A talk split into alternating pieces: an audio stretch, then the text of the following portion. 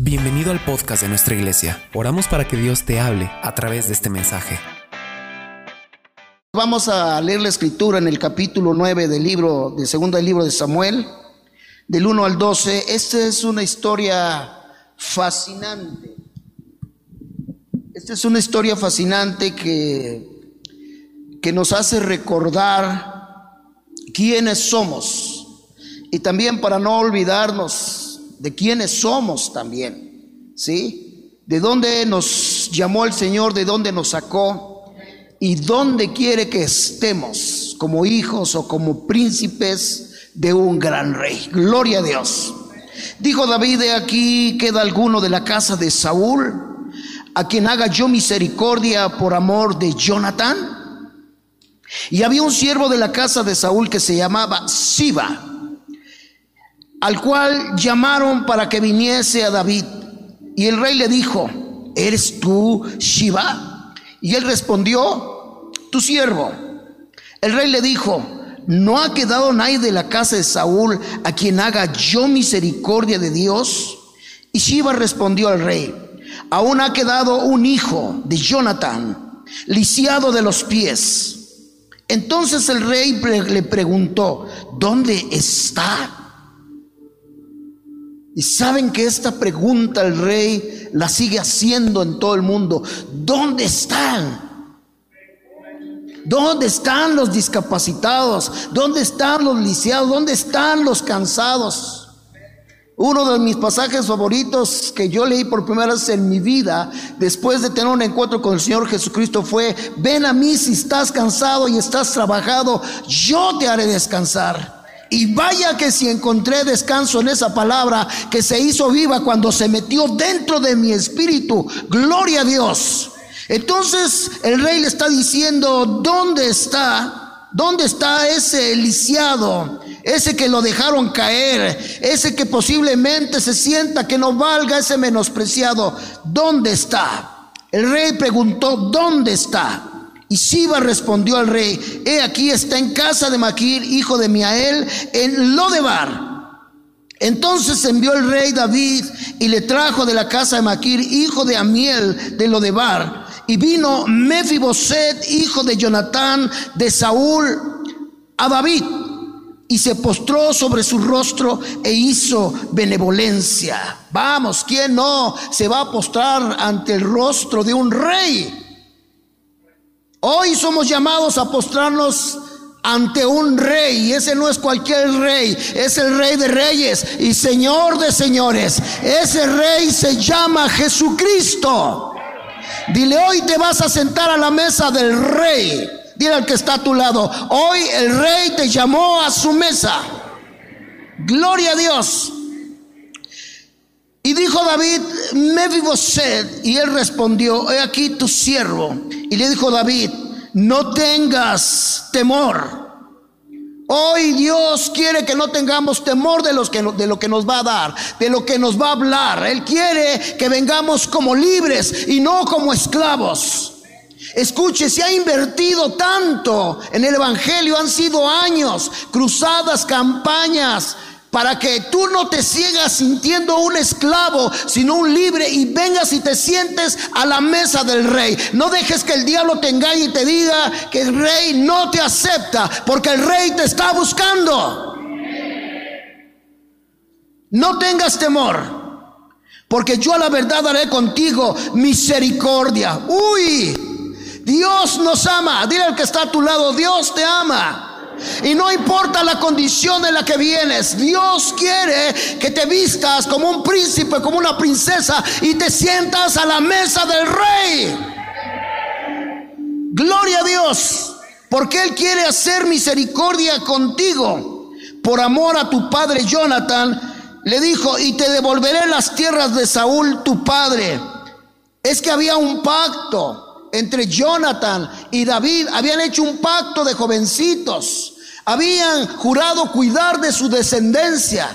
Y el rey David se estaba acordando después de la muerte de Jonathan, después de la muerte de su abuelo, de su padre Saúl en la batalla, se estaba acordando del pacto de amistad que tenían con ellos. Por esa razón escribe esto y manda a preguntar si hay alguien de la descendencia del rey Saúl. Y le responden, si hay uno que se esconde en lo de bar, se llama Mefiboset, pero ese Mefiboset está lisiado, se arrastra. A los cinco años lo dejaron caer.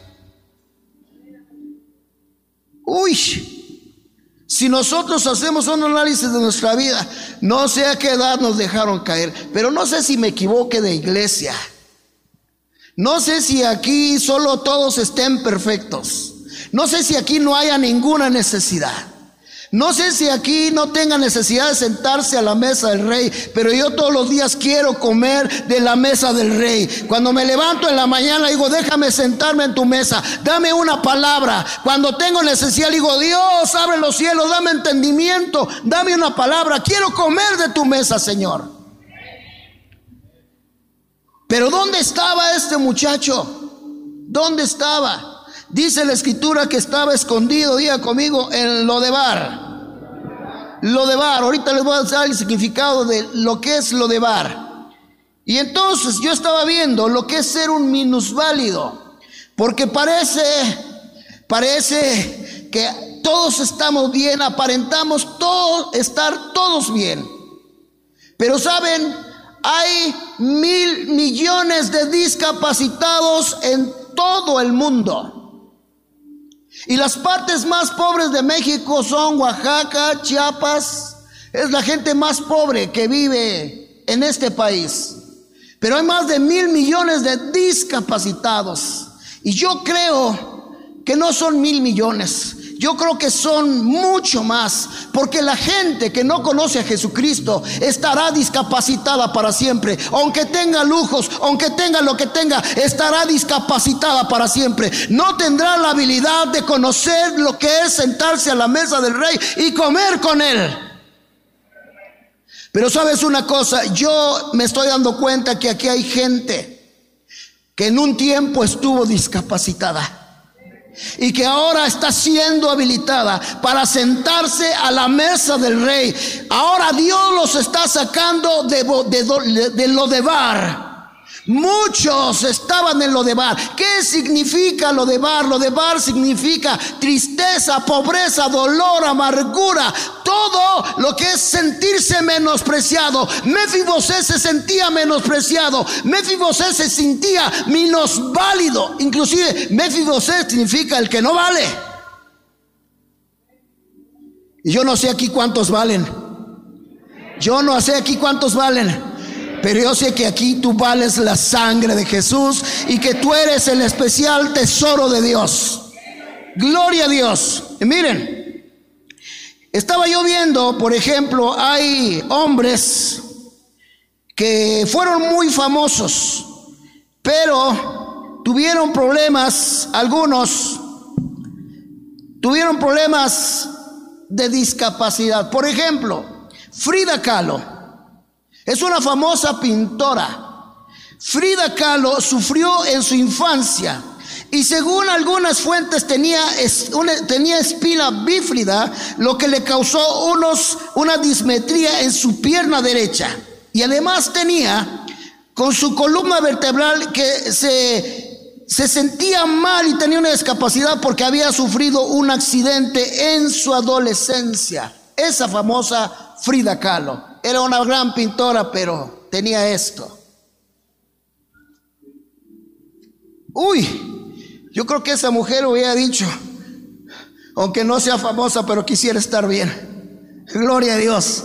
Luego encontramos a otro famoso, Stephen Walking. Yo creo que usted lo ha conocido. Stephen Walking, como dice él, él era un hombre que manejaba la teoría de la física en la astrofísica, en la cosmología. Él era una eminencia en el campo de la divulgación científica, pero él fue diagnosticado con una enfermedad de ELA a la edad de 21 años y le habían dado dos años más de vida, pero vivió 40 años más como una eminencia y la mayor parte le creyó en lo que él enseñaba. Pero saben una cosa, él negó a Dios y se fue sin el Señor. Él rechazó a Dios y se fue sin el Señor. Yo pregunto, ¿cumplió con su propósito? Quizás cumplió con su propósito para muchos discapacitados como él, sin ofender a nadie. Pero perdió su propósito de la vida eterna. Yo fui llamado para glorificar a Dios y para tener una vida eterna con el Señor. Esté como esté. Gloria a Dios. Pero luego encontramos a otro, a otro hombre llamado Nick Bujik. Nick Bujik fue un hombre que nació sin extremidades, fue un niño que sintió burlas desde su niñez porque no tenía piernas ni tenía brazos. Él intentó suicidarse por su discapacidad. Pero saben una cosa, conoció al Señor Jesús y encontró la vida y ahora es un hombre que predica en todo el mundo diciéndole a la gente, no importa si tienes brazos y piernas, ven al Señor Jesús, la discapacidad está en la mente. Y ahora se dedica a animar a la gente para que conozca a Jesucristo. Bueno, encontramos tantas cosas en la Biblia, tantas cosas que necesitamos entonces nosotros meditar. ¿Cuál es nuestra condición actual en la que yo estoy? Si tengo derecho a sentarme a la mesa del rey o no. Pero la historia del rey David es fabulosa. Es una historia fabulosa. En primera de Samuel, vamos a ponerla, capítulo 20, versículo 1 al 2. Ahorita se va a poner bueno, así es que tranquilos. Ahorita voy a hacer cosas extravagantes. Se va a asustar la iglesia que viene conmigo, a lo mejor de la camioneta me van a bajar y van a decir, pastor nos avergonzó ahí en la iglesia. Bájese de aquí y váyase en camión. ok, bueno, aquí, aquí empieza una historia. Dice, después David huyó a Nairot y en Ramá y vino delante de Jonathan y dijo, ¿qué he hecho yo? ¿Cuál es mi maldad o cuál mi pecado contra tu padre para que busque mi vida? Recuerdan ustedes que Saúl quería asesinar al rey David porque él se había enterado que era el ungido de Dios. Entonces no quería que otro tomara su reinado. Pero su amigo Jonathan lo cubría. Porque él sabía que su padre se había desviado de Dios y, le dice, no tengas miedo, yo sé los planes de mi padre, yo te puedo proteger a donde tú te muevas, yo te voy a proteger. Y entonces le dice, de ninguna manera no morirás. He aquí que mi Padre ninguna cosa hará grande ni pequeña que no me la descubra, porque pues me ha de encubrir mi Padre este asunto. Dice, no te preocupes, no te va a matar. Yo te voy a esconder cuando Él planee matarte. Yo te voy a decir cuál es su plan y, y yo te voy a esconder. Y ellos hacen un pacto, y eso es lo que más me gusta. 1 Samuel 20, 15, 16, hacen un pacto. Diga conmigo, cuando yo estuve en un retiro de transformación, hice pactos con el Señor. Ayer oí que hicieron pactos con el Señor. Y los pactos del Señor son eternos y cuando se respetan, el cielo se abre y hay una gran bendición para poder sentarnos a la mesa del rey y recibir todo lo que el rey tiene para nosotros. Mira, dice, no apartarás tu misericordia de mi casa para siempre, le dice Jonathan a David. Dice, por favor vamos a hacer un pacto. Él sabía de la maldad de su padre, él sabía que tarde o temprano iban a morir en el campo de batalla. Entonces él se adelanta y dice, no apartarás tu misericordia de mí para siempre en la casa de mi padre. Y cuando Jehová haya cortado uno de los enemigos de David de la tierra, no dejes el hombre de Jonathan se ha quitado de la casa de David. O sea, le dijo, acuérdate de mi descendencia. Gloria a Dios. Bueno, pues miren, siempre hay hombres que van a cumplir los pactos. Gloria a Dios. Y si hay hombres que van a cumplir los pactos, ¿cuánto más Dios? Que haga un pacto con nosotros y que nosotros los cumplamos, entonces la bendición permanecerá y será eterna y para siempre. El cielo se abrirá y nos perseguirá la bendición que Dios tiene para nosotros. Así que esta es una historia emocionante. Pero la escritura nos dice que Jonathan tenía un hijo que se llamaba Mefiboset. Mefiboset significa alguien que da lástima alguien que da tristeza, alguien que causa dolor, un minusválido, uno que necesito agarrarlo de la mano para decirle, ven, te ayudo. Pero David ya siendo rey preguntó a Shiva, siervo de Saúl, si existía, porque se acordó del pacto con su amigo Jonathan, si existía alguien de la casa de Saúl a quien pudiera agradar. Y Shiva le dijo a Juno que se llama Mefiboset, que fue escondido en lo de Bar. Y Mefiboset fue mandado a buscar por David. Diga conmigo, el Señor Jesús tiene dos mil años buscándonos. Tiene más de dos mil años buscando nuestra vida. Y no importa si alguien nos dejó caer. Y no importa si fuimos válidos No importa si no estábamos habilitados para sentarnos a la mesa del rey porque alguien nos dejó caer. Díganos, el Señor Jesús nos sigue buscando. Gloria a Dios. Pero respóndale, dígale, Señor, ya estoy aquí, ya me encontraste. Vamos.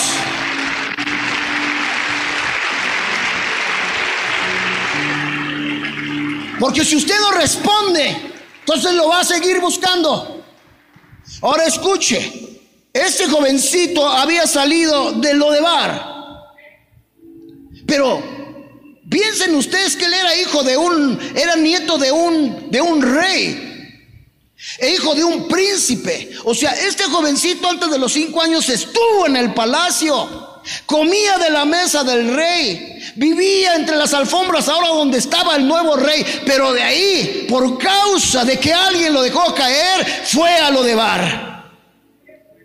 ¿Y saben lo que significa lo de bar? Un lugar oscuro un lugar de tristeza, un lugar de dolor, un lugar de amargura. Era la zona más marginada de Israel donde no tenían ni siquiera baño, ni siquiera agua, ni luz, ni nada. Era la zona más marginada, la zona más pobre. Era donde estaban los discapacitados espiritualmente, donde ni un predicador llegaba a ese lugar. Ese era lo de Bar. De ahí salió Mefiboset. Ahí lo fueron a buscar. Y saben una cosa, podemos ver que muchos de nosotros salimos de lo de bar.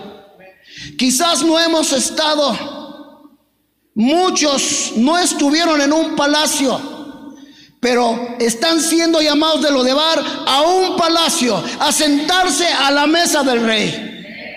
Yo no sé, pero yo quiero ver el futuro de los que van a ser lanzados pero le digo una cosa a los que ayer estuvieron en el lanzamiento. Yo cuando me convertí a Cristo fui radical. Dije, o todo o nada en el reino, porque entendí de dónde Dios me había sacado.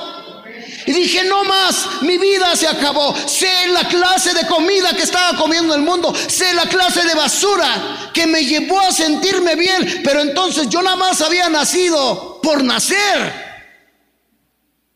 Cuando fui sacado de lo de bar, ahora entendí que fui y nací para hacer algo y hacer algo por alguien en esta tierra. Entonces en ese momento yo fui radical y dije, Señor, te sirvo con todo mi corazón.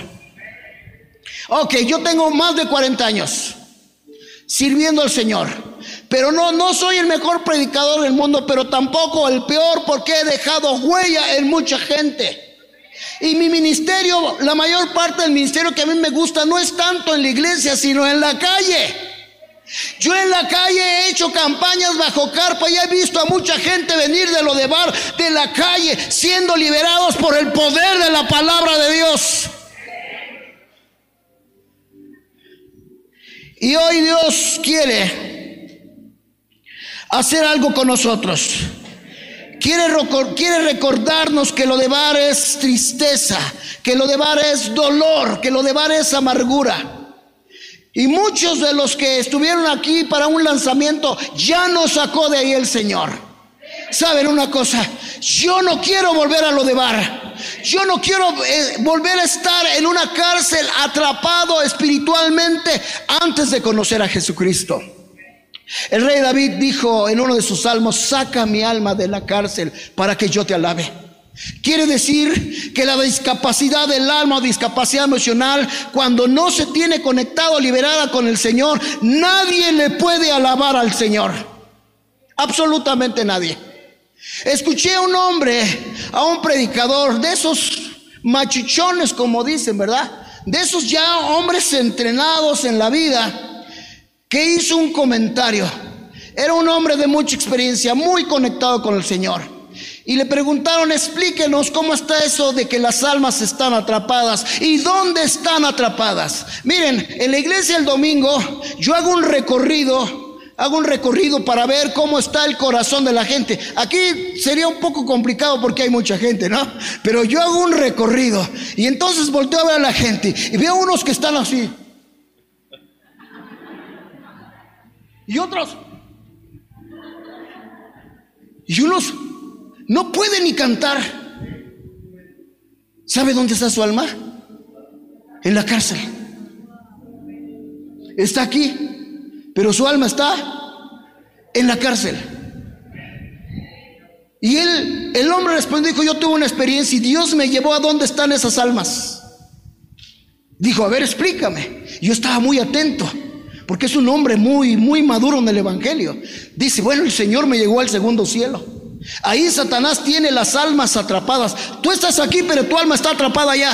Por eso no puedes alabar, por eso no puedes adorar al Señor. El rey David tuvo esa experiencia cuando estuvo en pecado. Su alma, sus emociones estaban atrapadas y no podía adorar al Señor. Y él estaba sintiendo que su salvación se estaba perdiendo. Porque le dijo, Señor, vuélveme el gozo de mi salvación. Que la salvación se pierde cuando descuidamos nuestra alma, cuando está atrapada. Y dijo, tú llegaste ahí. Dice, sí, ahí estaba Satanás. Pero como iba con la orden de Dios, él tuvo que hacerse a un lado. Y llevé vestiduras a esas almas para que regresaran y pudieran alabar al Señor. Yo no sé, pero hoy aquí Dios va a sacar a muchos de la cárcel. En el nombre poderoso de Jesús, muchos van a salir de la cárcel porque están aquí, pero están discapacitados, pero Dios los quiere habilitar para sentarse a su mesa. Una vez que tú aprendes a sentarte en la mesa del Señor, vas a poder disfrutar de un cristianismo genuino.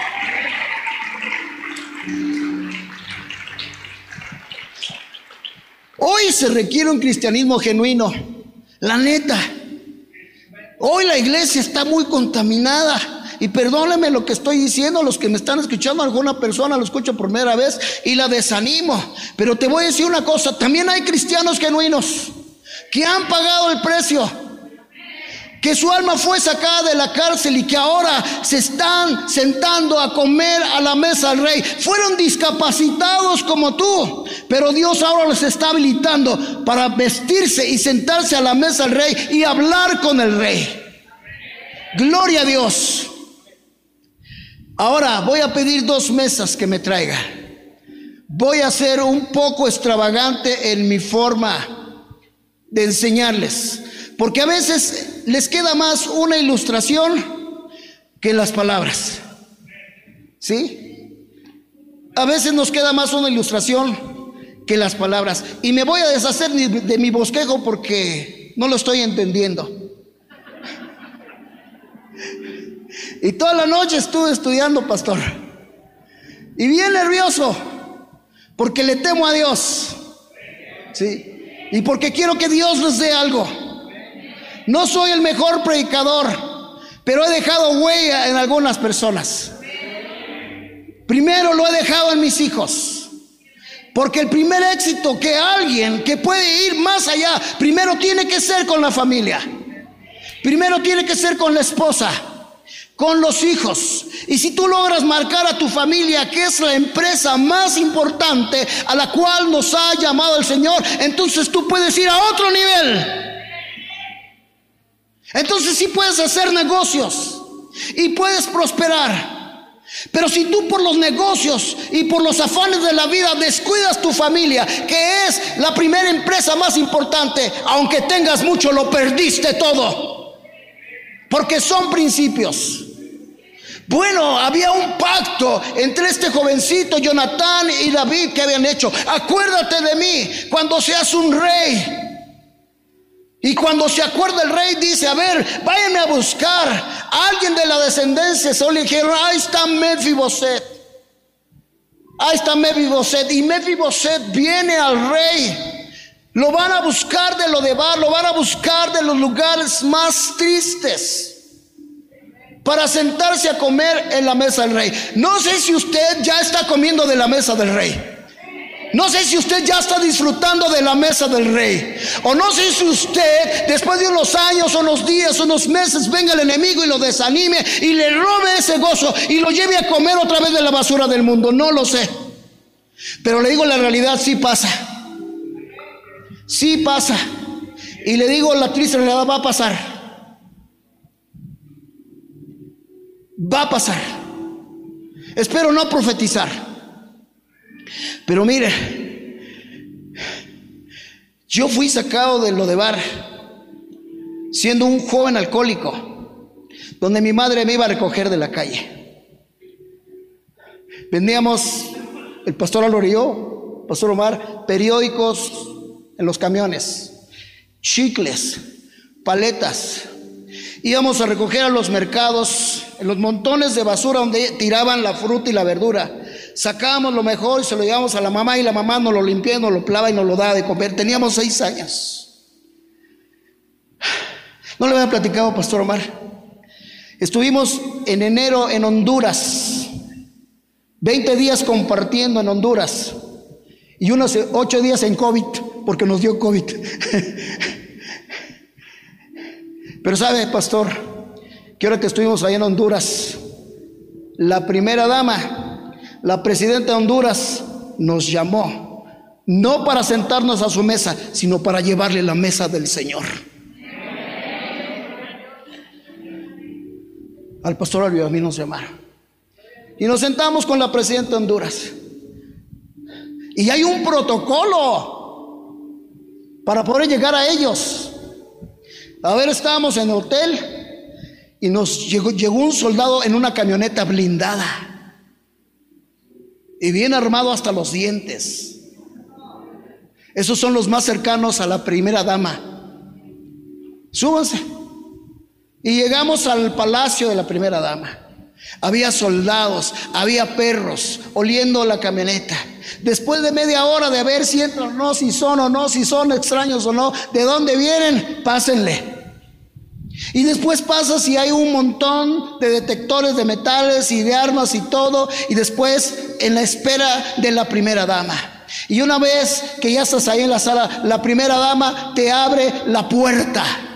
¿Sí? Pero saben una cosa, no nos fuimos a sentar a su palacio a comer de su comida, sino que ella comí, quería comer de la mesa que nosotros comemos, quería oír del reino, quería oír de la palabra de Dios. Gloria a Dios.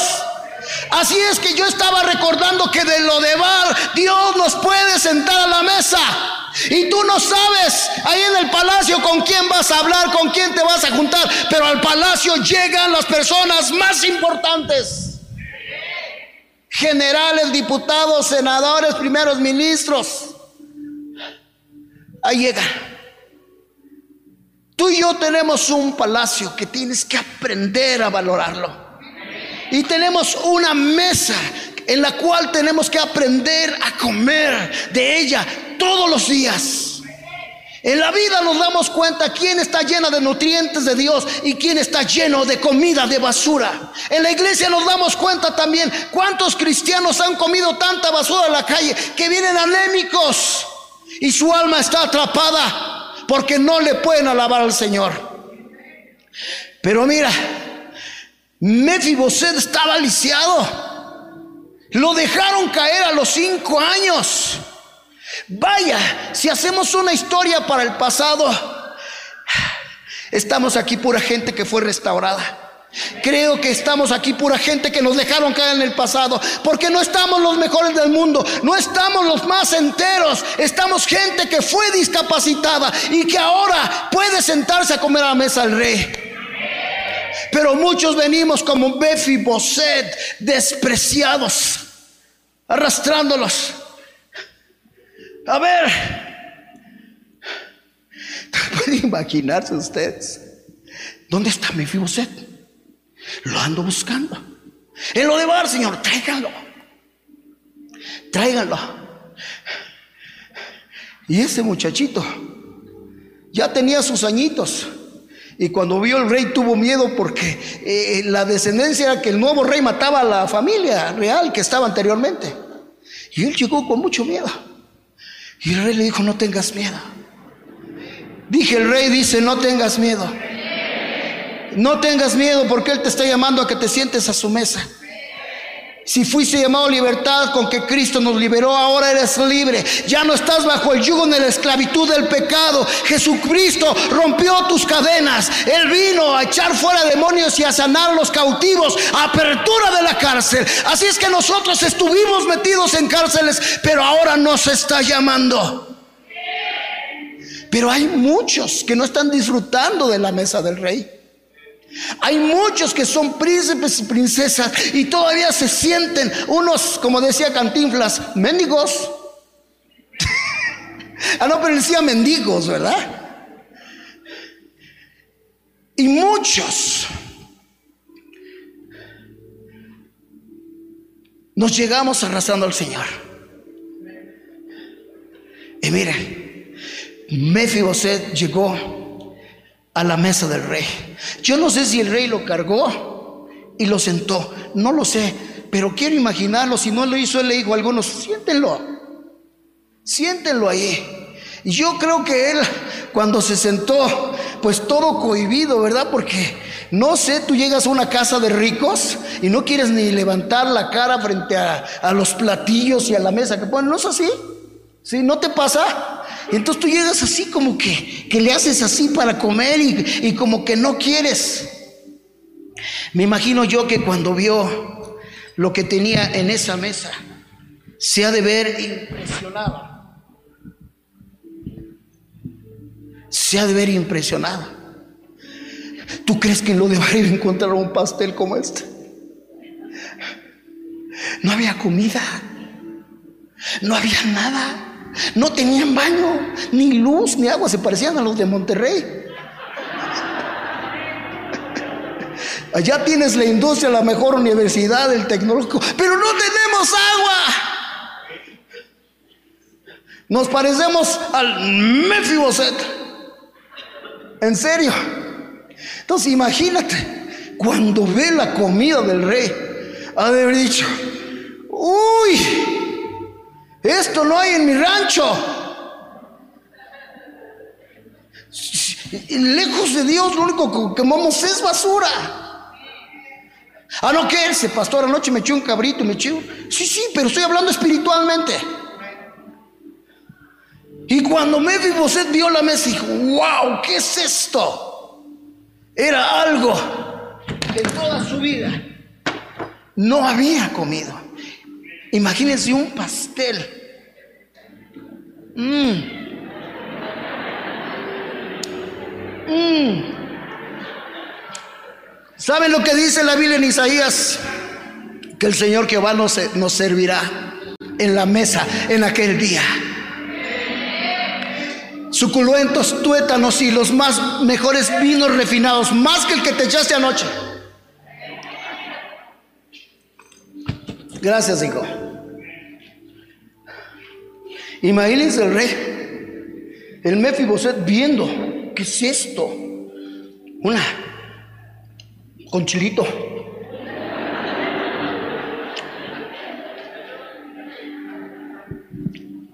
No era para un ratito, era para siempre. Y, y te sentarás en la mesa conmigo y desayunarás conmigo y comerás conmigo y cenarás conmigo y te daré la mejor habitación. Vamos, denle lo mejor a mi porque hice un pacto con mi mejor amigo. En la eternidad del Padre, el Hijo y el Espíritu Santo pactaron para que viniera Jesús y Él nos sirviera la mesa lo mejor. Sacarte del dolor, de la tristeza, de la amargura, de la desesperanza, para sentarte en la mesa del rey. Híjoles.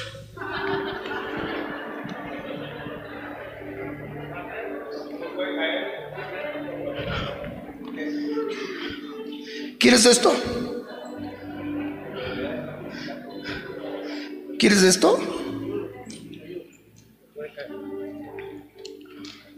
Esto.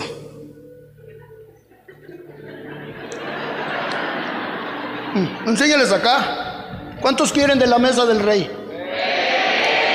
Dije, ¿cuántos quieren de la mesa del rey? Mira, ¿quieres esto? ¿Eh? Mira.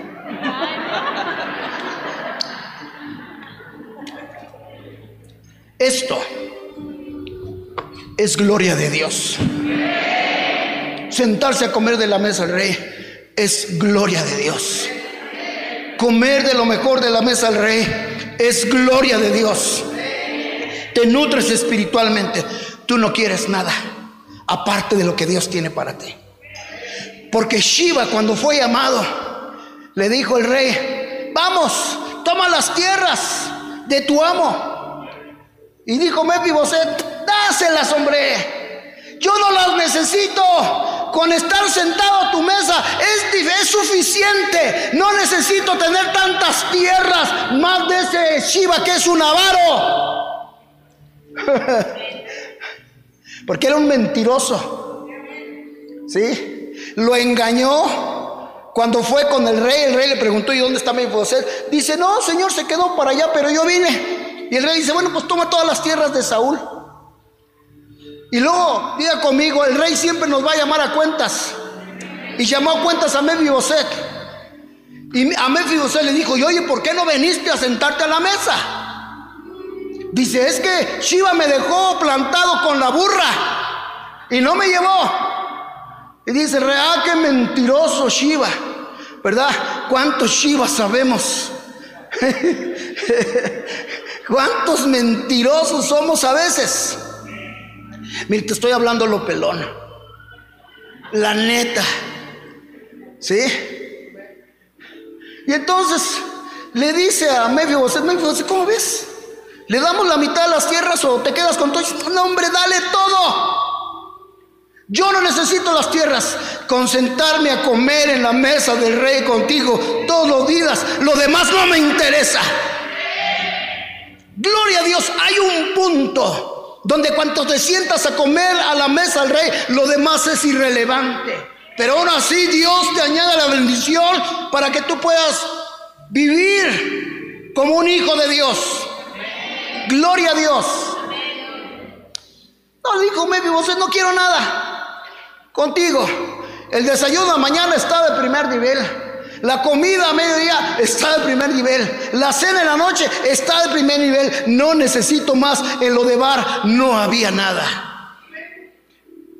Y quiero hacer una paráfrasis. Quizás el le dijo, ¿y que comías en lo de bar? Bueno, te voy a mostrar lo que yo comía en lo de bar.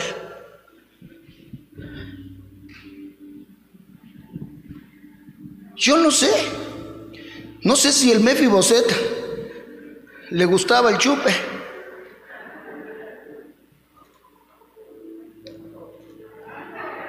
Diga não.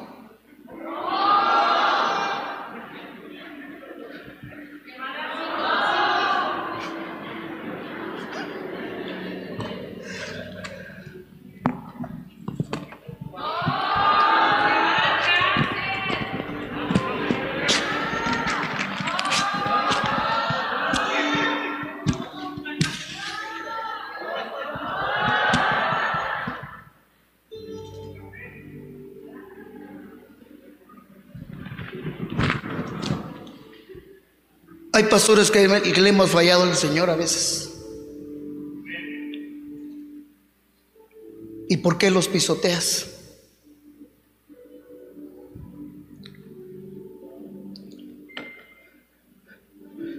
Pero tú también lo has hecho. Tú también estás aquí, pero no has salido del lugar completamente. ¿O, me estoy equivocando, iglesia? Sí, todavía mezclamos esta comida con aquella comida. Todavía queremos comer el desperdicio de la semana. Yo no estoy hablando de una comida física, estoy hablando de una comida espiritual. Vamos, todavía nos gusta ver pornografía, todavía nos gusta el adulterio, nos gusta la fornicación, nos gusta estar en lo de bar, nos gusta vivir en la basura. Tomamos santa cena, pero después nos echamos esta que no sé ni qué marca sea. Ah, todavía nos gustan las papas, nos gusta el talco, todavía.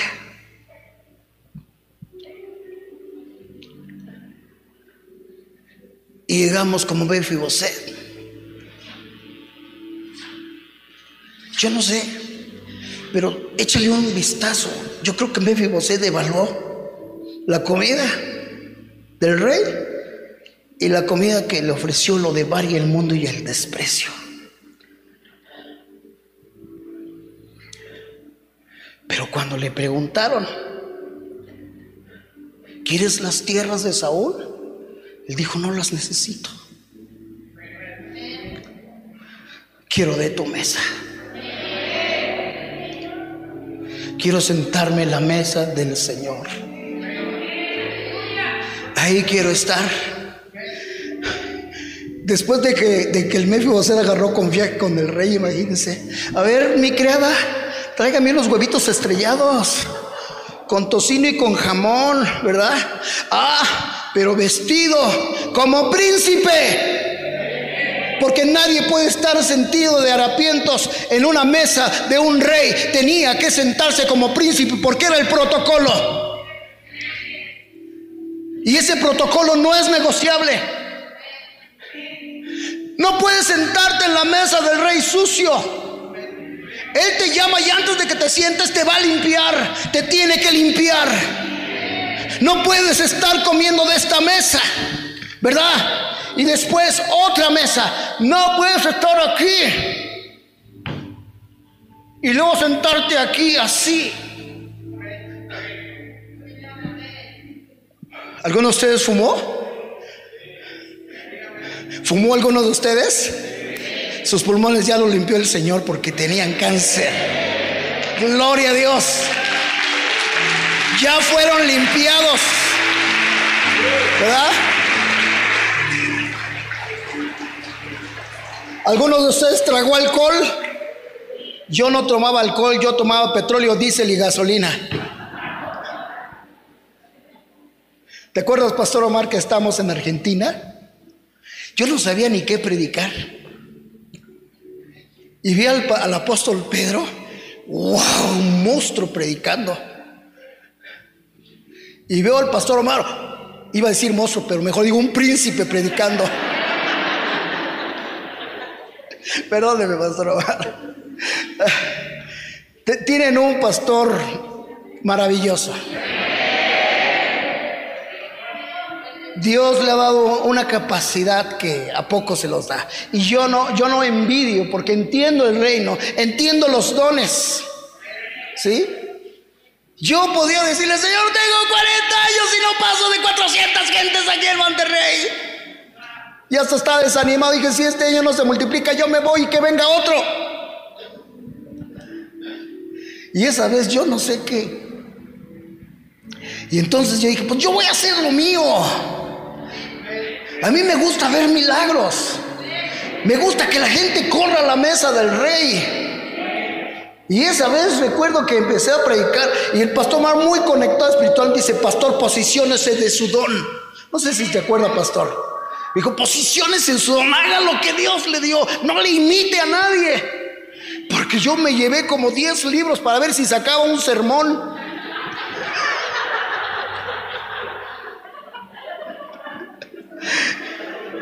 ¿En serio?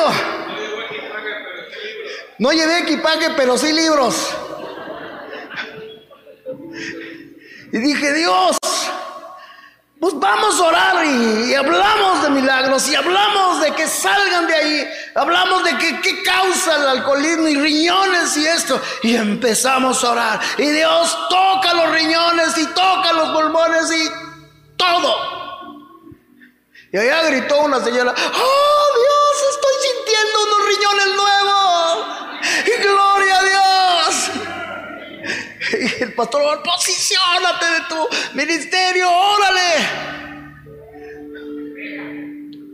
Miren, lanzados. ¿Cuántos lanzados hay aquí? Pregúnteme a los servidores que están aquí, a mi gente, ¿qué hago todos los domingos? Después de predicar, ¿a dónde nos vamos? Saliendo del púlpito de iglesia, me voy a predicar a los hospitales. Nada más como y vámonos. Ese es mi llamado. ¿Sí? Ese es mi llamado. Porque hay una enorme necesidad de discapacitados espiritualmente. La gente está triste, está vacía, se siente derrotada. Quisieran oír un, mensaje de la nueva de parte de los médicos que le dijeran, sí, va a sanar su enfermo. Y ahí mero nos los agarramos. ¿verdad? Pero también, también le llamamos banquete al rey porque les hacemos de comer. No vamos con las manos vacías. Y oramos por ellos y les enseñamos a orar y les decimos, hay esperanza, Dios los puede levantar, hoy va a suceder un milagro. Ahí se acercó un señor bien vestido y sacó un fajo de dinero y me dijo, tenga y ore por mi mamá que está en el hospital. No, no, no, no. Yo no cobro por hacer milagros. El que hace los milagros es el Señor Jesús. Y usted necesita el milagro de Dios. Guarde su dinero y mejor entréguele su, su corazón al Señor Jesús.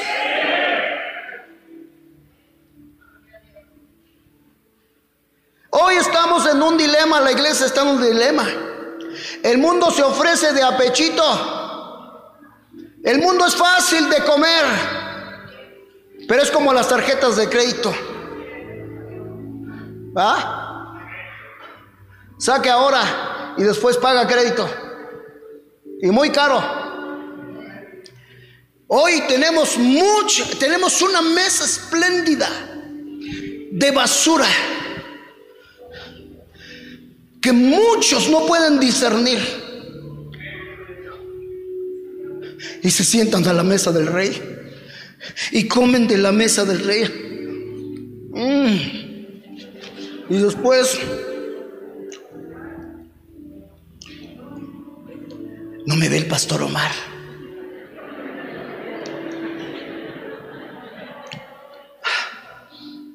Aquí abajo del arbolito cerca de lo de bar.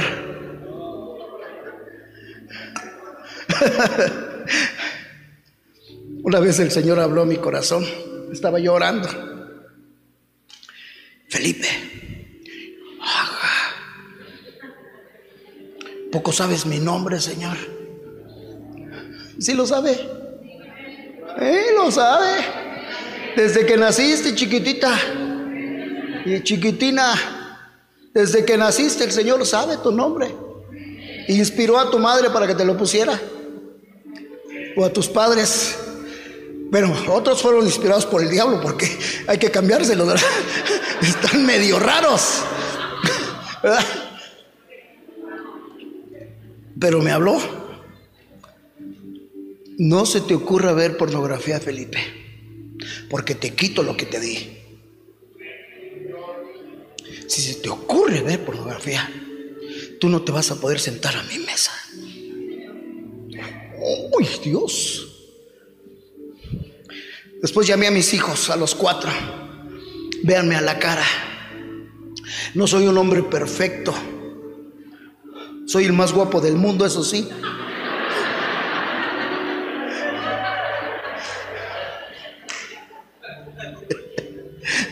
Pero no soy perfecto pero su padre no ve pornografía. Allá ustedes. Todo esto nos ha llevado y nos ha privado a sentarnos a la mesa del rey. No importa que seas servidor, pastor, predicador, profeta, evangelista. Si tú te descuidas de comer de esa mesa, vas a venir a parar aquí. Y lo hemos visto en mucha gente. Porque el diablo no está jugando. Él te pone lo mejor de lo que Él sabe que te gusta. Y ahí mero, vuelve a atrapar tu alma. Y después estás entre multitudes y muchos gozándose y muchos adorándote. Y tú sintiéndote culpable, diciendo, yo ese me he sentado a la mesa del rey, pero hoy no puedo. Por más que quiero, no puedo. Han llegado a mí jóvenes a decirme, pastor, no puedo, ayúdeme, no puedo adorar a Dios. No, no sé por qué, pastor, pero no puedo. Porque tu alma está atrapada en la cárcel. Por eso, no puedes. En un congreso de jóvenes le prediqué a los muchachos y corrieron al altar. Y entonces muchos de ellos no pudieron adorar a Dios. Digo, ¿por qué no puedes adorar? Dice, es que me pasan las imágenes de lo que he visto. Quiero adorarle, pero cuando quiero adorarle se me ponen las imágenes de la pornografía y no puedo. Porque se han dedicado a comer pura basura. ¿Qué pasa si yo me echo un platillito que ya tiene dos días?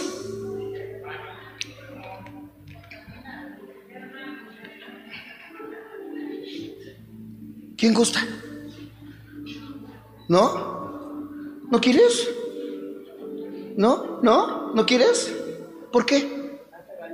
Porque hace daño, dice. ¿Saben cómo dicen en Honduras? Les da currutaca. Diarrea. ¿Cuántos quieren? Levante la mano. Nadie quiere, Pastor Omar. No quieren nada de esto. ¿Sí? ¿Ustedes quieren, chicas? ¿Tampoco? ¿Por qué? Porque les da currutaca. Ayer en Monterrey hay un montón con currutaca. No saben que ahorita hay mucha enfermedad de esta porque los alimentos se echan a perder rápido. A mí me dio hace como tres meses, pero por tragarme 76 ostiones. Pero esa currutaca era marca diablo, tenía todo el sello del diablo, que parecía yo que estaba dando luz a un chamaco. ¡Ay! ¡Geo! ¡Un té!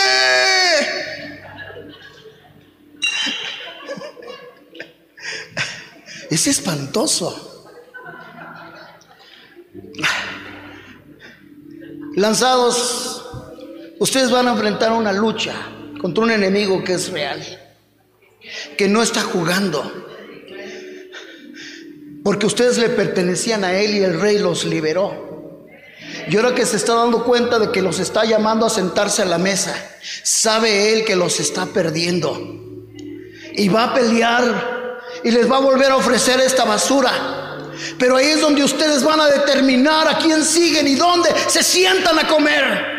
Ahí determinamos porque Dios nos dio un libre albedrío para escoger entre lo bueno y lo malo. ¿Dónde te quieres sentar después de que Dios te ha llamado y te ha puesto la banqueta y ha levantado su bandera de amor sobre de ti? Miren, después de esa pandemia ha sido terrible. Yo en mi corazón determiné, tenemos tenemos un culto por mes de milagros donde viene así de gente. Aunque vengan por su puro milagro, son como los nueve que no le dan gracias a Dios, solo uno se queda. Pero le estamos proponiendo algo a la gente porque la gente tiene necesidad de salvación de su alma, de oír algo diferente, de que algo suceda. Pero ¿saben qué? Para que suceda esto hay que pagar el precio. Uno tiene que dejar comer, de comer basura y, sentarse a la mesa del rey. Sentarse a la mesa del rey a buscarle y decirle, Padre, haz lo que tengas que hacer con la gente, pero rescátalos. Y tenemos que estar tres días en ayuno y oración antes de cada culto, sin comer.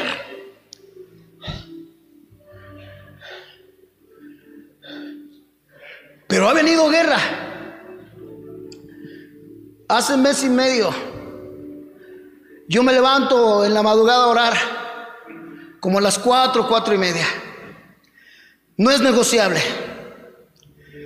Yo sentí un golpe en mi cara, dormido. En serio. Me rompió el hocico. Y la sien. Y yo sentí que me escurría la sangre y desperté dije, ¡ay! Y me vi al espejo y agua de Jamaica por aquí y agua de Jamaica por acá. Digo, Geo, dice, ¿qué te pasó? Ese toda modorra, ¿verdad? ¿Qué te pasó? Le pues es que me cayó la chabela encima.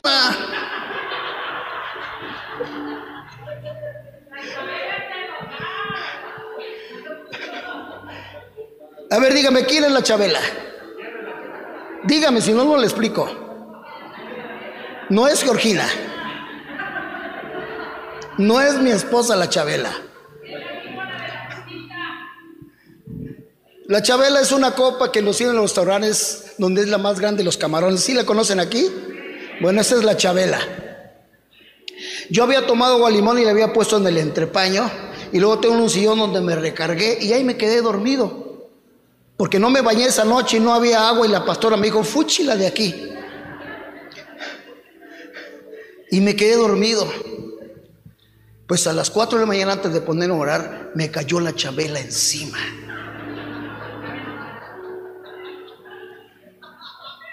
Sí, usted se ríe porque a usted no le dolió. Usted se ríe porque el diablo no le rompió el hocico a usted, pero a mí sí. Por eso se ríe. Yo me vi al espejo y todo el labio roto, pastor. Les enseñé la foto, ¿verdad? Y, aquí dije, Dios mío. Y yo le reclamé al Señor en un buen espíritu.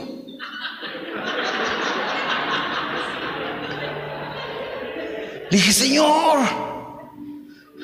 tu palabra dice que mandarás a tus ángeles para que me cuiden. Pero escuche bien lo que me dijo el Señor. Lo permití para que te das cuenta con quién te estás metiendo. Esto requiere más demanda. ¿Quieres ver milagros? ¿Quieres ver liberados? ¿Quieres ver gente transformada? ¿Quieres ver más encontrados en los retiros? Necesitas pagar el precio. Dije, Dios, estamos listos para entrarle a otro nivel. Y dije, Geo, me duele. dice, ay, nada más un golpecito. No le estoy echando mentiras. Estaba bien dormido y nada más me dice, no, hombre, no fue nada, hay un rasguñito. ¿Un rasguñito? Miren, están viendo la gloria de Dios aquí. Gloria a Dios porque se les forman 700, 600 gentes. Yo quiero eso. Yo quiero eso, la verdad. Qué bueno que el pastor Omar es mejor que yo. Y es más santo que yo. Es un buen hombre, lo que sí sé es que es un buen hombre. ¿Sabes cuántos nos llegaron al Peniel? 50 personas. Yo me metí a la oficina a llorar. Dije, Dios, ayuné tres días para 50 personas, Señor. Dijo, si esas 50 valen la sangre de Jesús. Y si quieres más, empieza por lo poco porque te voy a dar más, pero empieza por lo poco. Así es que hay más demanda. Lanzado, no quieras ver la gloria de Dios sin pagar el precio. No quieras ver milagros y que Dios te use en dones comiendo de esa mesa. Porque a Dios no le podemos engañar. Él sabe cuando estamos contaminados de carne y de espíritu. Él sabe cuando no podemos ser usados. Escuche, usted le está sirviendo a un Dios santo, a un Dios limpio, a un Jesucristo que no se le halló mancha, ni pecado, ni engaño en su boca. Ese es nuestro modelo.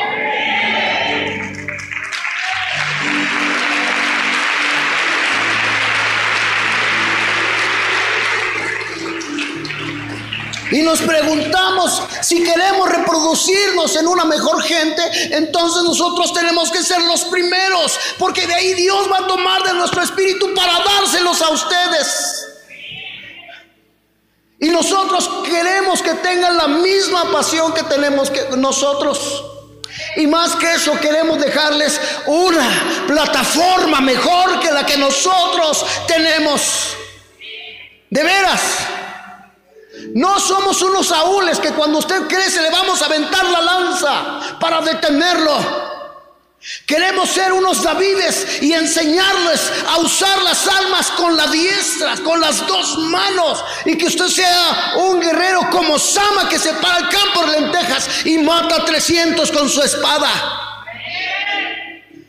Tenemos que llegar un momento a decir, ya no voy a correr a la mesa, a lo de bar, a comer basura. Vamos, llegó el tiempo en que los filisteos venían a robarle el campo de lentejas a Sama y su ejército corría. Sus soldados entrenados corrían.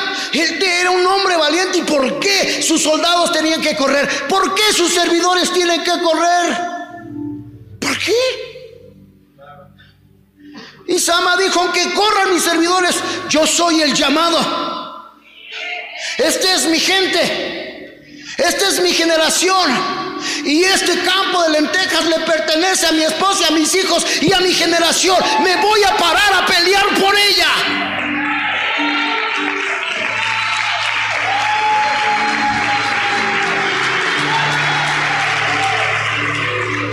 ¿Y saben qué hizo? Se paró y llegaron. Y les dijo, órale, órale. Señor, ¿estás conmigo? Órale. Y aquellos se metieron. Y pum, con las dos echó a 300. Y le dijo a los suyos, ahí está, puedo defender su herencia. Porque su herencia es para ustedes. En la iglesia han llegado lobos que las ovejas no disciernen como ayer en la noche.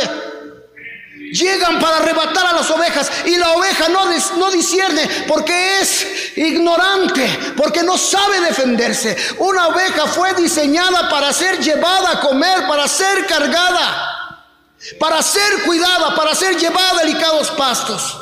Y no discierne cuando entra el lobo. El lobo entra vestido como una oveja, pero es un lobo rapaz. Y nosotros a veces tenemos que pararnos y sacar la espada para defenderlas o defenderlos. Aunque nos rompen los hijos a las 4 de la mañana. De veras. Queremos llevarlos a esa mesa. ¿Sí? Queremos alejarte de esta mesa. A ver, David, ven. ¿Sí? Queremos alejarte de esta mesa. Yo conocí los retiros aquí en Michoacán. Y les digo una cosa, muchas cosas yo no había entendido. No había entendido un ABC para llevar a la gente a la mesa del rey. Y les digo una cosa, yo luché para recibir esa visión. Ya no lucho, pastor. Ya no lucho. Yo ayer estaba muy atento a todo lo que estaban haciendo aquí. De veras, se lo digo sinceramente. Las primeras veces luché mucho. Porque yo decía, tengo 40 años y ese jovencito 10 años. ¿Y cómo luce el Señor? ¿Y yo 40? Pero ayer Dios me dio una palabra. Cuando parece que ya no es cuando Dios actúa. Cuando Sara parecía que ya no es cuando Dios la llenó. La mejor edad es de los 60 para arriba. Y lo mejor viene de los 60 para arriba. Así es que yo estoy en los 60 y viene lo mejor. Gloria a Dios.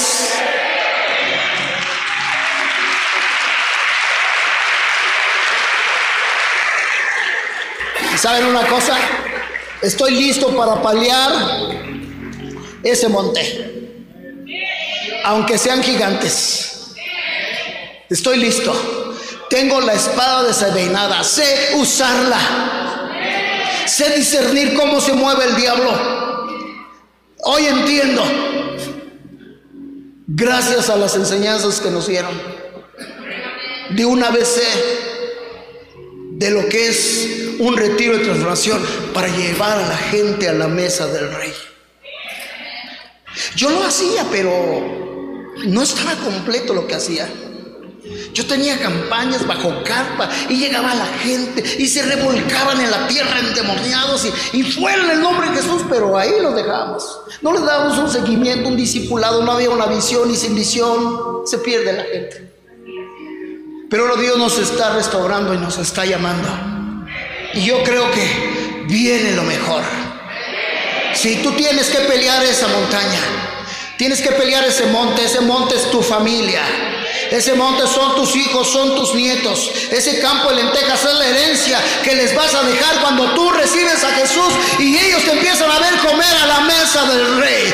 Porque si te empiezan a ver a comer a la mesa del rey, ellos van a decir, yo quiero de eso. Yo me dediqué a ver a mi familia por años, abuelos, en esta mesa. Y así me reproduje. Así. No tenía opción, estaba marcada mi vida y mi generación para morir enfermo espiritualmente y sin Cristo. Una vez que Jesús vino a mi vida a los 21 años, dice, te voy a llamar para que me sirvas. Estaba yo ahogándome en el mar de Acapulco a las 8 de la noche cuando tenía 21 años. Llevaba dos días de borracho y me metí al mar. Y el mar literalmente me tragó. Y me tenían en la playa dándome oxígeno. Y yo creo que me dieron oxígeno de boca a boca porque después se me engranó. No sé, ¿verdad?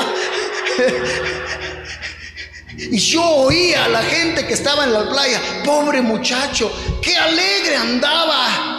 Pues cómo no iba a andar alegre. ¡Qué alegre! Ahora está muerto. Y yo dije, ¿muerto yo? En mi subconsciente dije, no, yo no quiero estar muerto. No quiero estar muerto. Y, nada más sentí el pecho y tuk, tuk, tuk, tuk, tuk, tuk, tuk, y abrí mis ojos y estaba el hombre arriba de mí. Y dije, ¿qué estás haciendo arriba de mí? Todavía hasta me enojé. Dice, no manches, chavo, ya llevaba cinco metros abajo. Dale gracias a Dios que me dio fuerzas para sacarte. Uf, yo me senté en la playa todo idiota. Se me bajó la borrachera. Y oí la voz del Señor. Felipe. No quiero volver a verte borracho. Oíste lanzado. No quiero ver a verte con las mañas que tenías. Oyeron, no lo quiero ver haciendo las mañas que traían. Hoy fueron limpiados. Hoy fueron lavados. Ya fueron sacados de lo de bar, de la tristeza, del dolor, de la amargura. Ya no son unos discapacitados para venirse a arrastrar a la mesa del rey. Ahora pueden pararse y comer de la mesa del rey cuando quieran, a la hora que quieran. Dice el Señor, hasta ahorita no has podido estar conmigo una hora. Y cuando estás con Él una hora, es glorioso. Esa es la mesa del Señor. Esta es la casa del Señor. Aquí ha habido milagros, liberaciones. Aquí ha habido cosas maravillosas. Han sucedido cosas maravillosas. Lo que era tuyo te devolveré. Voy a restituir. ¿Qué te robó el, Lo que la vida te robó. ¿Qué te robó el diablo? el último en la casa de Saúl. Ya no será más aquel Él preguntó a ¿dónde nadie está le da valor. Y le dijeron, está en lo de bar. Vas a vivir a la casa del rey, vas a comer a la mesa del rey. dijo, tráigamelo por pacto. Porque lo quiero sentar a la mesa del rey por pacto. En la cruz del Calvario hace dos mil años se hizo un pacto maravilloso. Porque de tal manera amó Dios al mundo. Que dio a su Hijo unigénito para que todo aquel que en él crea no se pierda, mas tenga vida eterna y sea alguien. Yo los invito a esta mesa donde hay tristeza, dolor y amargura. ¿Cuántos quieren seguir en esta mesa? El reto es que salgas de lo de bar y vengas a esta mesa. Atrévete, atrévete, vamos. Deja la mesa que te llena de basura. Lo que era tuyo te devolveré, voy a restituir. Tú personalmente le entregaste al diablo lo que. Jesucristo ya te había quitado. Último en la casa de Le volviste a dar derecho legal. Ya no será más aquel Ya te, sentabas a la mesa. a que nadie le da Y otra vez estás valor. Dile, Señor, ya no quiero estar aquí. Vas a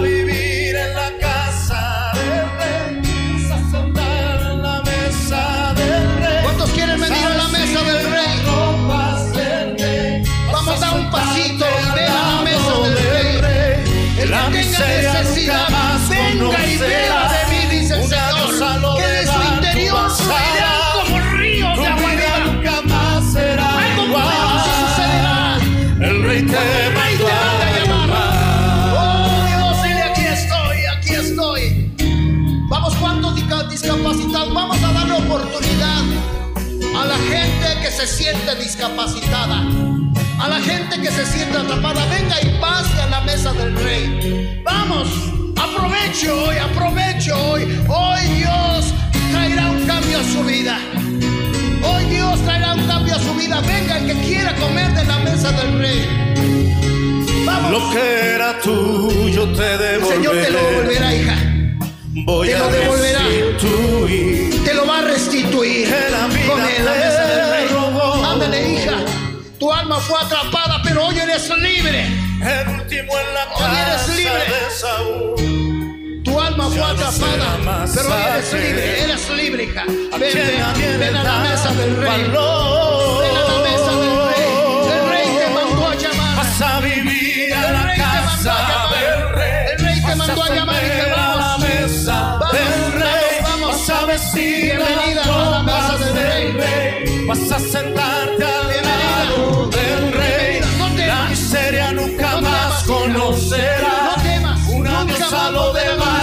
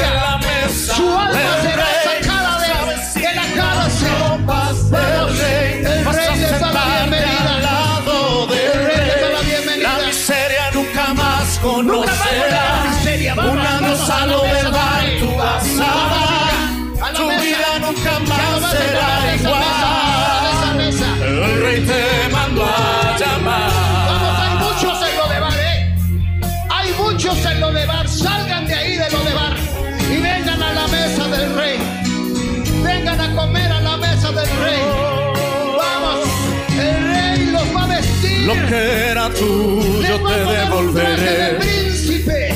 Voy a restituir Estás lo que la vida te robó. Estás enfermo. Estás triste. Vamos, ven a la mesa del Señor.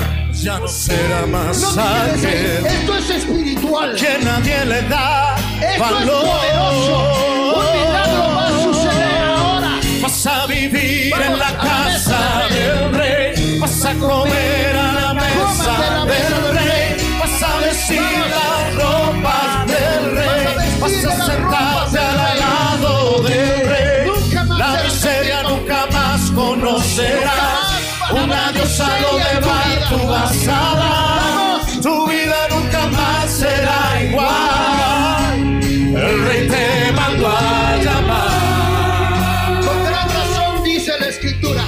Muchos son los llamados y pocos los escogidos.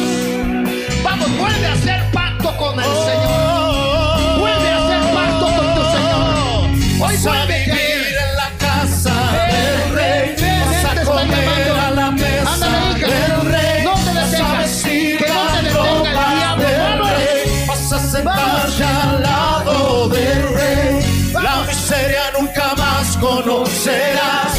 Una diosa lo de bar tu vida nunca más será igual. Tu vida nunca más será igual. El rey te mandó a llamar. Después el rey estará procesándolos en la mesa, porque todos los días los estará mirando.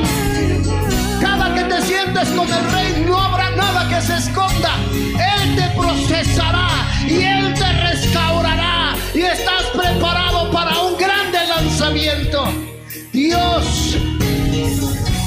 esta mesa, Señor, el blanquete en el cual levantamos bandera de amor sobre ellos. Muchos de los que están aquí se sintieron despreciados. Muchos de los que están aquí los dejaron caer. Se sentían lisiados. Pero una vez que coman de la mesa del rey, se van a levantar, oigan bien, y van a ser habilitados otra vez para estar en la mesa de su Señor. El rey te está llamando. Lo que era tuyo El rey te está te llamando. devolveré. ¿Habrá alguien más que quiera Voy a venir a la mesa del rey? No luche, Lo que la vida te robó. no luche. El último en la casa de Saúl. Ya no será más aquel Cuando le robaron al rey que nadie le todo, da valor. se sentó a llorar. Vas a vivir en la casa Se del rey. Vas a y comer a la mesa del rey. Vas a vestir las ropas del rey Vas a sentarte al lado del rey. La "Señor, miseria nunca más Perseguiré Nadie salió de consíguelo. Más será Alcánzalo. El rey te mandó a Y quítale lo que te ha robado. Vamos, Dios te da la capacidad. Hoy, hoy Dios te da la capacidad para que le quites al enemigo lo que te ha robado. Vamos los que están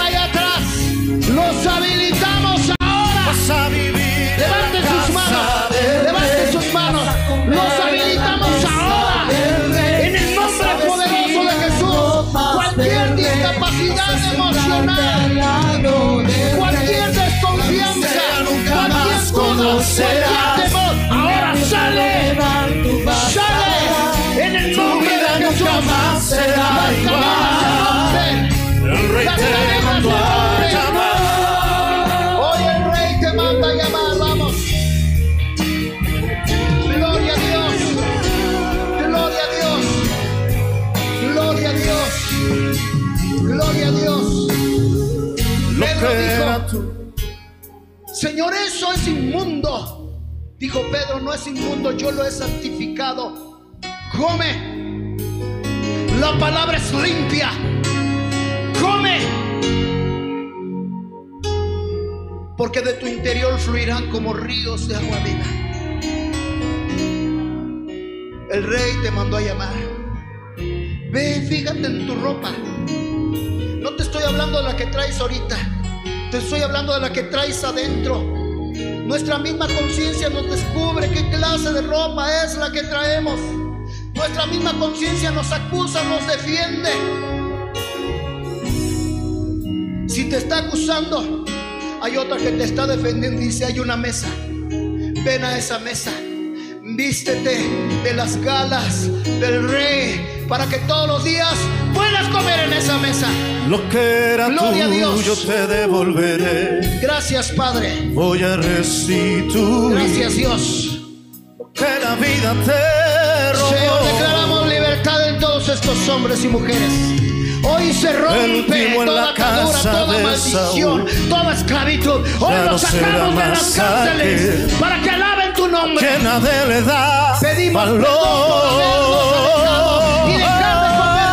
Vas a vivir en la casa del rey. Vas a comer a la mesa del rey. Vas a vestir las ropas del rey. Vas a sentarte al lado del rey. Te alabo, La miseria nunca más conocerás. Una diosa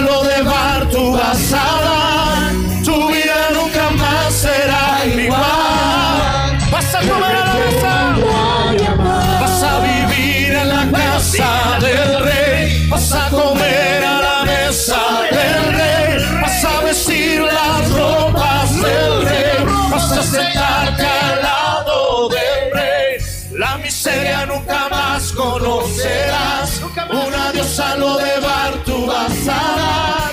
Tu vida nunca más será igual.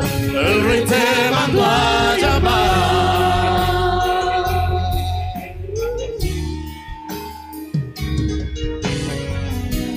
Gracias, Señor. Dale gracias. Tienes a un Señor espléndido, maravilloso, precioso.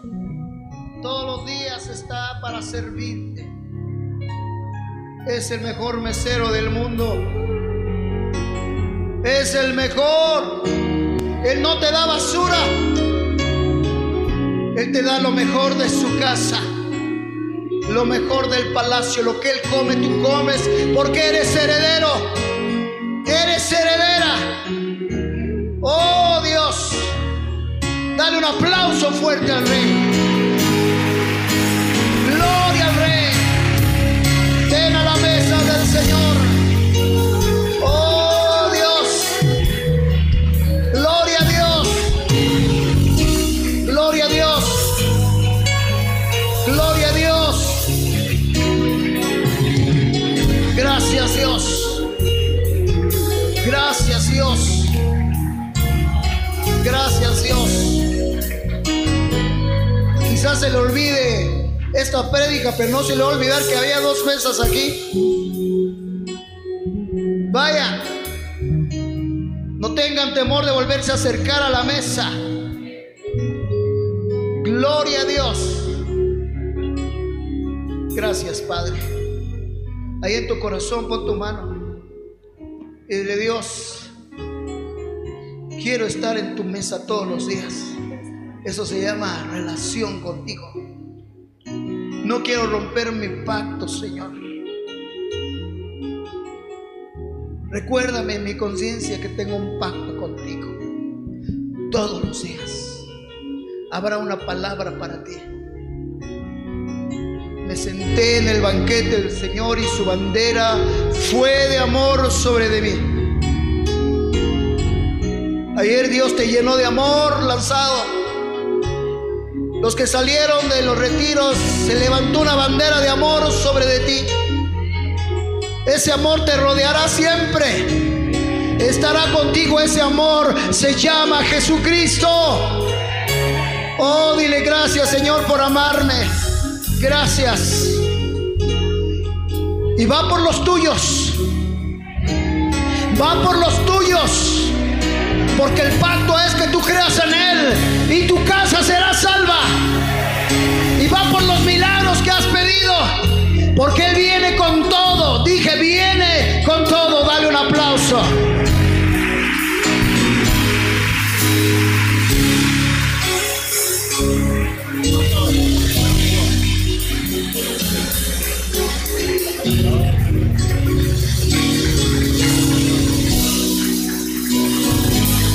Gloria a Dios. La palabra de Dios, la enseñanza que Dios nos dio hoy a través del pastor Felipe, ya nos vamos. Yo sé que ya estamos en tiempo. Eh, ya, nos, ya nos vamos. Solo de verdad, yo quiero reafirmar lo que Dios nos acaba de hablar a través del pastor Felipe. Eh, gracias, pastor Felipe. Bendecimos su vida. Pastor Ageo. Y de verdad, eh, somos muy bendecidos con la enseñanza, de verdad. Solamente yo quiero decirle, en verdad Dios tiene una mesa para usted. y Dios hoy no lo ilustró. Dios no quiere poquito aquí y poquito acá. Hay mucha gente cristiana, no solo de esta iglesia, sino de muchas iglesias que así piensa. No tiene nada de malo eh, tener una vida en el mundo, en lo de bar, que al final del día el mundo es lo de bar y en la mesa del rey. También nuestra conversión fue radical y la conversión de muchos de ustedes a Cristo. Dios nos sacó de lo de bar y nos llevó a la mesa del rey. Y eso es lo que cada servicio como pastores buscamos hacer en cada uno de ustedes. Y esa es la encomienda que Dios nos hace para usted, para todas las iglesias. Sacar a la gente de lo de bar y llevarla. ¿Por qué? Porque usted son hijos de rey. Somos hijos de rey. Entonces yo de verdad le, le, ruego, le sugiero que tome una determinación en su vida. El pecado, el pecado agrada por un momento, pero te roba el derecho de tener todo lo que Dios tiene para usted. Así que es importante que usted y yo salgamos en el nombre de Jesús. ¿Me está escuchando? Salga.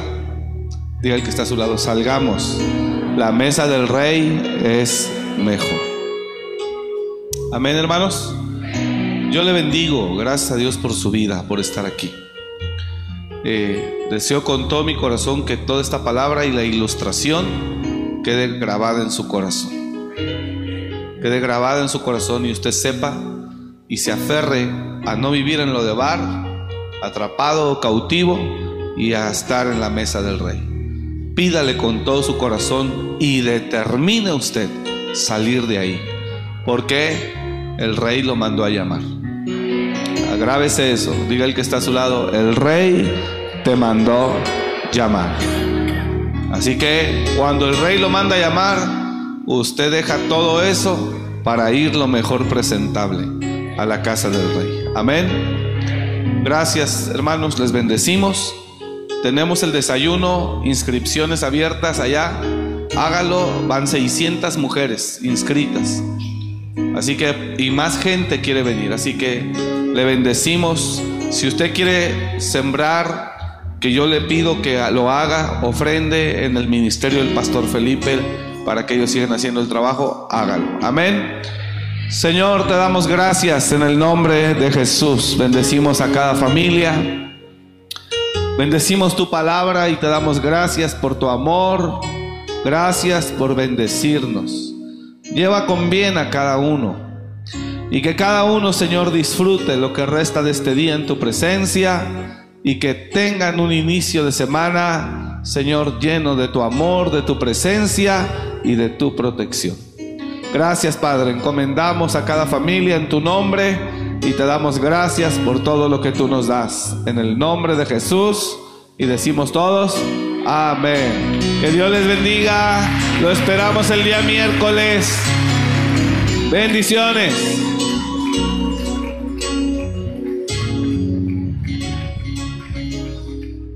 Sí. Gracias por escuchar este mensaje. Comparte y suscríbete. Para más información de nuestro ministerio visita www.amoryrestauracionmorelia.org.